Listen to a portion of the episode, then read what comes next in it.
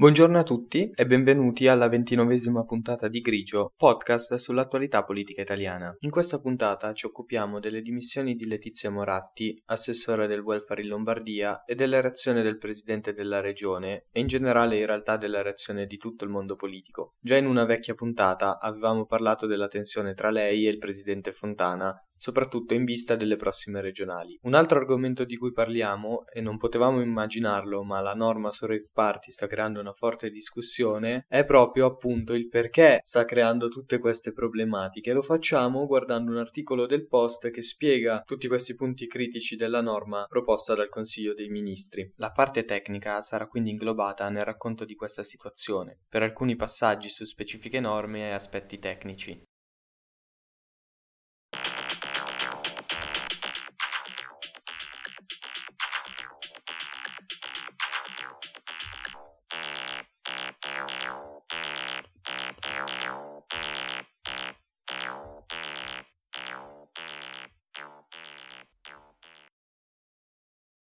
Ne hanno parlato in pratica tutti i quotidiani nazionali, quasi subito, delle dimissioni di Letizia Moratti. Come detto nell'introduzione, ci eravamo occupati dell'assessore al welfare e i suoi problemi con Fontana, quindi questo atto non è stata una sorpresa, anzi come dice il Corriere della Sera, le si attendevano da fine settembre. Nella nota stampa diffusa alle 10.45 di ieri, in cui ha comunicato le sue dimissioni, ha spiegato che prima di ufficializzare la sua decisione ha aspettato l'esito delle elezioni e la formazione di un nuovo governo. Ha dato poi ulteriori spiegazioni un po' più concrete, ha sottolineato per esempio la diversità di visione in merito al Covid. Si è detta soddisfatta della conferma dell'obbligo di mascherina in ospedali RSA per lavoratori e visitatori, linea che ha sottolineato lei aveva impostato in Lombardia su consiglio della cabina di regia attivata sempre da lei e composta da esperti del settore. Si è detta però contraria sul reintegro ritenuto affrettato dei medici che non hanno seguito l'obbligo vaccinale previsto e anche sul condono per le multe prese da chi ha deciso di non vaccinarsi. Ha detto poi di aver riscontrato una diversità di pensiero sull'importanza dei vaccini per lei indispensabili. Quindi per tutti questi motivi ha preso la sua decisione. Se vi ricordate, quando avevamo parlato di questa situazione di tensione nella giunta lombarda, il problema era che Moratti diceva che le era stato promesso l'appoggio della sua candidatura da parte del presidente attuale Fontana. Lui però aveva poi smentito questa ricostruzione. Vista l'evoluzione in atto, è abbastanza chiaro che Moratti si candiderà e sfiderà proprio Fontana alle prossime elezioni regionali lombarde. Sempre la prima volta che ne avevamo parlato, una ipotesi era quella di un appoggio di FDI, che avrebbe potuto far valere sulla Lega la sua netta maggioranza già palesata alle elezioni politiche e chiedere proprio al Carroccio alleato di fare un passo indietro. Ora però sembra essere mutata la situazione, perché queste parole di Moratti sono anche contro la linea intrapresa dal governo Meloni. E infatti, proseguendo nella sua nota, dice di essere molto orgogliosa della grande adesione dei cittadini lombardi alla vaccinazione, che ha ringraziato per questo, così come lo ha fatto verso i medici, militari, la protezione civile e i volontari per il loro impegno nel rendere concreta la campagna vaccinale. Ha detto che per adesione e copertura vaccinale la Lombardia è tra i primi posti al mondo ed è una cosa di cui andare fieri. E così ha concluso questo passaggio. Ha terminato la nota rendendosi disponibile alla Regione per il passaggio di consegne, soprattutto per garantire il proseguo di alcuni suoi ultimi progetti, a cui ha scritto di essere particolarmente legata, come investimenti nella sanità pubblica, nella realizzazione di altre case di comunità e per ridurre nettamente le liste di attesa nei vari ambulatori. Fontana ha dato delega a Guido Bertolaso, ex presidente della Protezione Civile, per sostituire Moratti, la quale, secondo lo stesso Fontana, avrebbe mostrato con questo atto di essere più a sinistra che con loro e che non ha molto senso criticare la giunta in cui ha lavorato un anno e mezzo. Moratti ha augurato buon lavoro al suo successore, anche perché sono già stati stretti collaboratori e hanno lavorato bene, secondo l'assessore uscente, nella gestione della pandemia e dei vaccini in Lombardia. Adesso però bisogna capire, come si è domandato anche Beppe Sala, il sindaco di Milano, come penserà di agire il PD in merito a una lista civica di Moratti. Da un po' di tempo i Dem e il Terzo Polo starebbero cercando un nome per un'alleanza alle elezioni regionali lombarde. Il fatto è che Calenda e Renzi hanno detto più volte di apprezzare politicamente l'ex sindaca di Milano, e anzi lo stesso stesso Calenda ha commentato le dimissioni dell'assessora facendole i complimenti per il coraggio mostrato con questo atto e si è complimentato anche per la gestione della campagna vaccinale che prima di lei aveva mostrato, secondo il leader di azione, enormi difficoltà. Anche la vice segretaria e portavoce del partito di Calenda, Maria Stella Gelmini, ha espresso parole positive sulla decisione di Moratti e ha detto che ha ragione sulla gestione del Covid, che il governo attuale si sta allontanando dalla linea fondata su vaccinazione e Green Pass, che secondo lei ha portato la possibilità di una ripresa e concorso a far crescere il paese per sette trimestri consecutivi. Da parte del PD, invece, la reazione è stata diversa. Silvia Roggiani, segretaria milanese del partito, ha detto che il tira e molla sulla destra irresponsabile è finito, ma che comunque si ricordano di Moratti come ministra dell'istruzione e sindaca condecorato come vice e che il PD l'ha battuta facendo iniziare una stagione di centrosinistra per Milano e che quindi i Dem saranno sempre un'alternativa a lei, escludendo un loro appoggio. Si è esposto ancora più nettamente Pier Francesco Maiorino, europarlamentare del PD, definendo folle un possibile appoggio del suo partito a Moratti. Ha detto anche che serve formare rapidamente un programma radicale, un'ampia alleanza e scegliere una persona in poche settimane che sia pronta a faticare per portare avanti questo programma. La visione più negativa è stata però espressa da Alessandro Alfieri, vicepresidente dei senatori del PD, perché per lui queste dimissioni spostano ancora più a destra la giunta lombarda, cosa che è avvenuta anche a livello nazionale con l'elezione di Meloni. E secondo lui le prime decisioni prese dal nuovo esecutivo, come il reintegro del personale sanitario e medico che non ha rispettato l'obbligo vaccinale mostrano appieno questa deriva identitaria e l'unica alternativa è, conclude Alfieri, un'alleanza tra moderati e sinistra riformista. Il Movimento 5 Stelle ha chiesto addirittura le dimissioni di Fontana. Secondo le parole di Nicola Di Marco, capogruppo del movimento in Lombardia, il fatto che la persona chiamata a riparare i problemi della gestione Covid abbandoni la giunta è sintomo di un fallimento e per questo si aspetta le dimissioni del presidente, ritenuto ormai sfiduciato e colpevole anche di aver subito le dimissioni e non aver agito prima, altro sintomo, secondo l'esponente del movimento, di una debolezza della giunta. Il consigliere di Più Europa, Michele Usuelli, ha sottolineato invece la necessità di un'ampia alleanza del centrosinistra, evidenziando come possibile seguire le modalità di azione unita tenuta nel Consiglio regionale lombardo proprio in merito alla gestione sanitaria, per, e cito le sue parole esatte, liberare la Lombardia da una malgestione della destra che sta distruggendo il sistema sanitario regionale. Poi ribadito il nome del loro candidato alle prossime elezioni regionali, ovvero Carlo Cottarelli.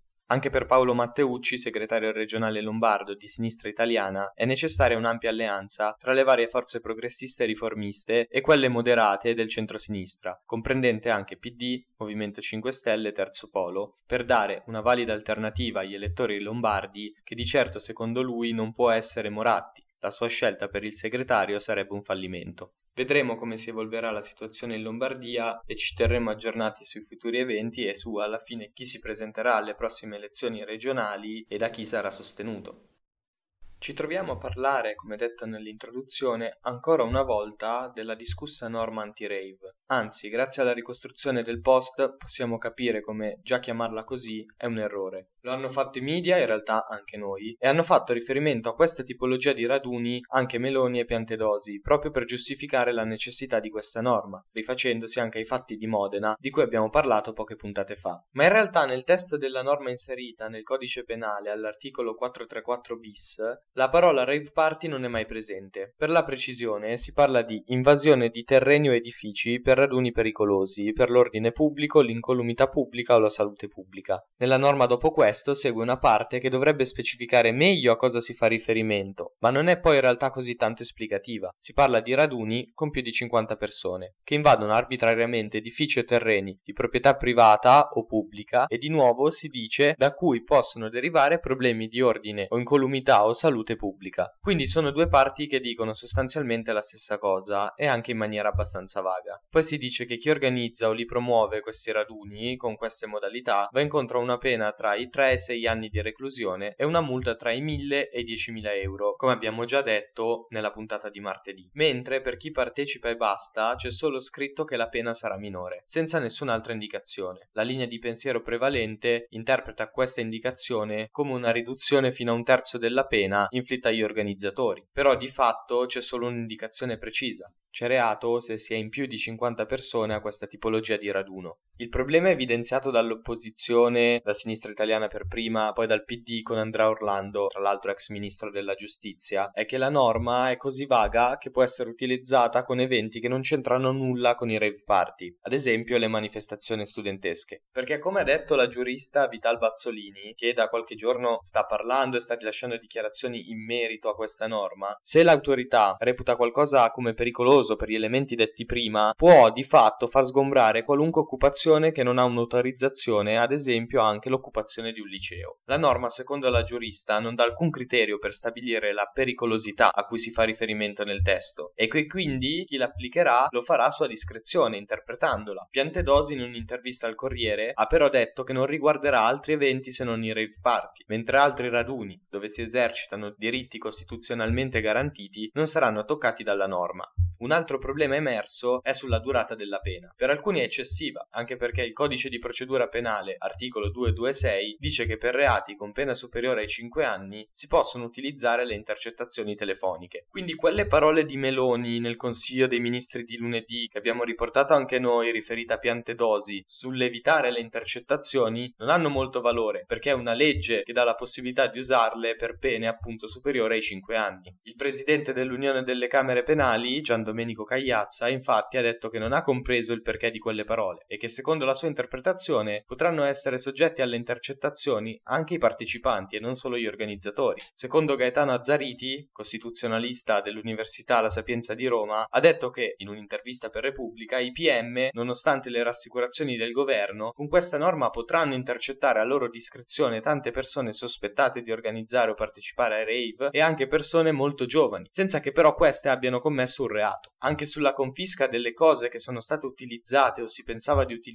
per commettere questo reato si è creata discussione. Nel caso dei rave party queste cose sono di solito mezzi di trasporto, la varia attrezzatura che serve per la festa, soprattutto le casse per la musica. Il ministro ha detto di puntare molto sulla confisca come deterrente per chi pensa di commettere il reato. Il problema è che anche in questo caso il testo è un po' vago e quindi dato che si fa molto riferimento alla prevenzione secondo alcuni esperti anche gli account social di alcune di queste persone che si pensa vogliano commettere il reato e promuoverlo proprio tramite questo account potrebbero venire sequestrati perché appunto citando la norma precisa sono tra le cose che servirono furono destinate a commettere il reato. L'ultimo punto contestato è che esisteva già una norma sulle invasioni di fabbricati o terreni altrui di proprietà privata per occuparli e trarne profitto. È precisamente l'articolo 633 del codice penale. Quindi l'urgenza di cui ha parlato il governo per questa norma non sembra per alcuni giustificata. Quest'articolo già esistente prevede una pena più bassa, di 4 anni se a commettere il reato sono in più di 5. La nuova norma 434 bis punisce anche l'invasione di terreni e edifici pubblici. Ora, esistendo contemporaneamente queste due norme, si capisce come a un organizzatore di rave party convenga occupare edifici o terreni privati e in più farsi pagare. Il rischio per il reato a cui andrebbe incontro sarebbe minore, come detto prima. Per questo la pena relativa alla norma 434 bis del codice penale sembra ad alcuni esagerata. Di solito i rave party sono gratuiti e nel 2017 una sentenza della Cassazione li fece rientrare tra i raduni garantiti dall'articolo 17 della Costituzione, secondo cui è un diritto dei cittadini riunirsi in pace senza armi e, per le riunioni anche in luogo aperto al pubblico non serve il preavviso, per quelle in luogo pubblico deve essere dato il preavviso, ma le autorità possono vietarla solo per comprovati motivi di sicurezza o incolumità pubblica. La norma,